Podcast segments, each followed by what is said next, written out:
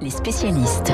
Voilà, le journal imprévisible sera consacré à la forêt, la forêt romantique, avec beaucoup de musique. Nous écouterons de la musique classique, mais également Georges Brassens. Je vais vous raconter, car il faut toujours raconter les coulisses, entre Alexis Karklings et Dimitri Pavlenko. Il était question, il y a quelques instants, de punk, de Sex Pistols et de musique. Mais Alexis, c'est la politique étrangère qui vous passionne notamment. Et nous allons maintenant analyser ce matin, puisque nous avons évoqué la situation donc de la Covid en Allemagne hier, la succession de Madame Merkel.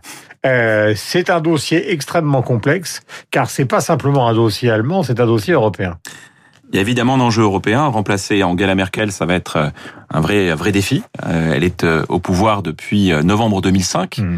Et on se rend peut-être pas compte, mais depuis mille neuf cent soixante-neuf, il n'y a eu que cinq chanceliers en Allemagne. Donc il y a une très très grande durabilité des, des chanceliers. On a mmh. commencé avec Willy Brandt, Helmut Schmidt, Helmut Kohl, Gerhard Schröder et maintenant Angela Merkel.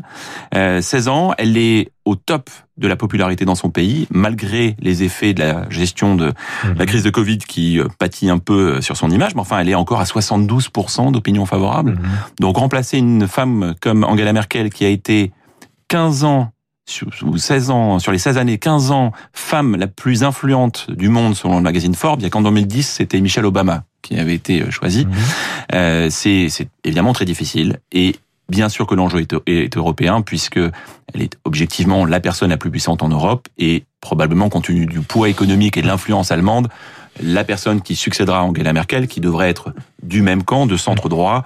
Euh, il y a deux candidats potentiels, encore aujourd'hui, alors que l'élection n'est que dans... Alors, qui, mois. qui, qui, alors, qui, bah, qui, qui, qui Armin Laschet, Armin Laschet, le premier ministre-président de la Rhénanie-Nord-Westphalie. On a beaucoup parlé d'Ursula von der Leyen avant qu'elle ne parte oui, à la Commission mais bon, elle, ça, c'est terminé. Ça, c'est terminé. Donc, il y a aujourd'hui deux candidats potentiels. Alors, il y a l'officiel, noms, être... Armin Laschet. Armin Laschet, il a soixante ans, ancien journaliste, ça mène à tout. Mmh. Euh, il est ministre-président de la Rhénanie-Nord-Westphalie, Düsseldorf, Cologne, le nord-ouest du pays, là, le land le plus puissant d'Allemagne. C'est dix-huit millions d'habitants, donc on est en train de parler d'une grosse région. Mmh. Bon, lui, il est le candidat naturel, puisqu'il a, il est à la tête depuis janvier dernier de la C D U, donc le parti d'Angela Merkel. Mmh. Le problème, c'est que c'est un, un homme qui, euh, donc, qui a gagné de justesse déjà la présidence de son parti, donc il y a une petite contestation, et il passe pour quelqu'un d'assez bonhomme, assez rond, mais pas très charismatique, plutôt indécis, mmh. et donc il est contesté par un deuxième candidat qui s'appelle Markus Söder. Markus Söder, c'est le ministre-président de la Bavière.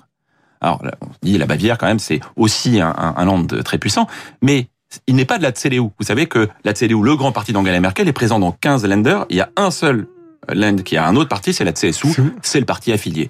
Et il se trouve que Markus Söder, lui, il est très charismatique, il est très populaire, il est presque aussi populaire que Angela Merkel au niveau national, parce qu'il est considéré comme euh, un ministre-président qui a bien fait son boulot, qui a bien fait son travail. Bon, en termes de gestion Covid. J'adore la pédagogie. Armin Laschet mm-hmm. ou Markus Söder. Et alors, la réponse, c'est quand ? La réponse, c'est... Et entre, de quelle manière ? La réponse, c'est entre fin mars et début avril. Euh, les deux hommes ont fait acte de bonne entente en expliquant qu'ils décideraient entre eux euh, celui qui irait. Mmh. Tout le monde pensait objectivement qu'Armin Laschet était naturel, encore une fois, parce qu'il est le parti d'Angela Merkel, sauf que ils ont bien compris qu'il y avait un enjeu d'élection et que Schröder ferait des scores encore plus importants. Donc ça serait une plus grosse majorité potentiellement pour mmh. le centre-droit allemand. Dernière question, Alexis. Euh, Madame Merkel, à un moment, le pouvoir est considérable de donner son avis. Oui, bien sûr. Et d'ailleurs, les deux se mettent complètement dans la ligne d'Angela Merkel, revendiquent totalement son héritage. Ils savent très bien que le moindre écart par rapport aux positions euh, que prend la chancelière serait fatal. Merci Alexis, on se retrouve évidemment demain. Il est sept heures quarante-six sur l'antenne de Radio Classique. Tout à l'heure, nous allons recevoir Elisabeth Borne, qui est notamment chargée au gouvernement des questions du travail et de la réforme de l'assurance chômage. Tout à l'heure, nous écoutions dans le journal de sept heures trente un économiste qui considérait qu'il valait mieux Euh, travailler que de vivre des allocations chômage. Le problème, mon cher Dimitri, on va donner le détail avant de recevoir Madame Borne, c'est que les syndicats sont vent debout. Mmh.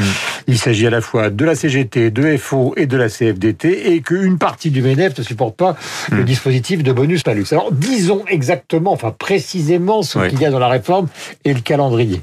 Alors, il y a quatre mesures depuis le départ hein, dans cette réforme. Deux d'entre elles sont aujourd'hui conditionnées à un retour à à meilleure fortune. On va attendre qu'un rétablissement de, de l'activité économique, parce qu'effectivement, la réforme, elle est quand même significativement plus dure pour les demandeurs d'emploi que par, que par le passé. Alors, les deux réformes qui sont donc soumises à, à cette condition, c'est d'abord l'éligibilité à l'allocation chômage. Avant, vous saviez, il fallait avoir travaillé quatre mois mmh. sur les vingt-huit derniers pour pouvoir bénéficier d'une allocation chômage.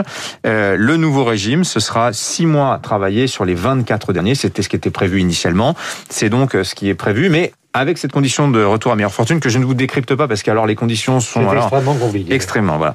Ensuite, autre mesure qui est conditionnée à retour à meilleure fortune, c'est la dégressivité des allocations pour les cadres, les, les, les salaires de plus de quatre mille cinq cents euros bruts. Il faut avoir aussi moins de cinquante-sept ans pour être assujetti à cette dégressivité. Là aussi, c'est renvoyé au calendrier grec, mais bon, ça finira par un jour euh, intervenir. Ensuite, vous avez deux autres euh, points. Vous avez d'abord le calcul de l'allocation, le fameux euh, calcul du... Euh, du salaire journalier de référence. Mmh. Alors, je vous donne un exemple, comme ça vous allez comprendre comment ça marche. Aujourd'hui, pour un, quelqu'un qui est au SMIC, qui a travaillé huit mois sur les vingt-quatre derniers, il va toucher six cent soixante-sept euros d'allocation pour pendant quatorze mois. Et ben, avec la réforme, il va toucher un peu plus, neuf cent quatre-vingt-cinq euros, mais pendant huit mois seulement, donc sur un temps euh, raccourci. Et enfin, dernière, euh, dernier point, je terminerai par là, c'est le fameux bonus-malus qui est concentré sur certains secteurs.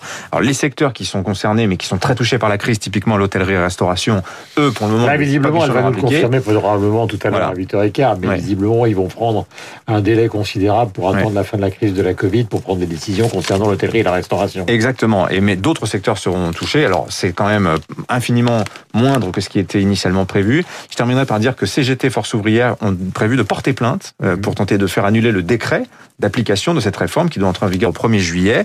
Est-ce qu'il y a un risque juridique autour de cette réforme? Est-ce que le décret pourrait être annulé? ben, Je pense que ça fait partie des questions que vous devriez poser tout à l'heure. Eh bien, je vais, le faire. je vais le faire. Il est seize heures quarante-neuf, donc euh, nous étions avec les spécialistes. Nous avons rendez-vous avec le journal imprévisible, avec Renaud Blanc qui...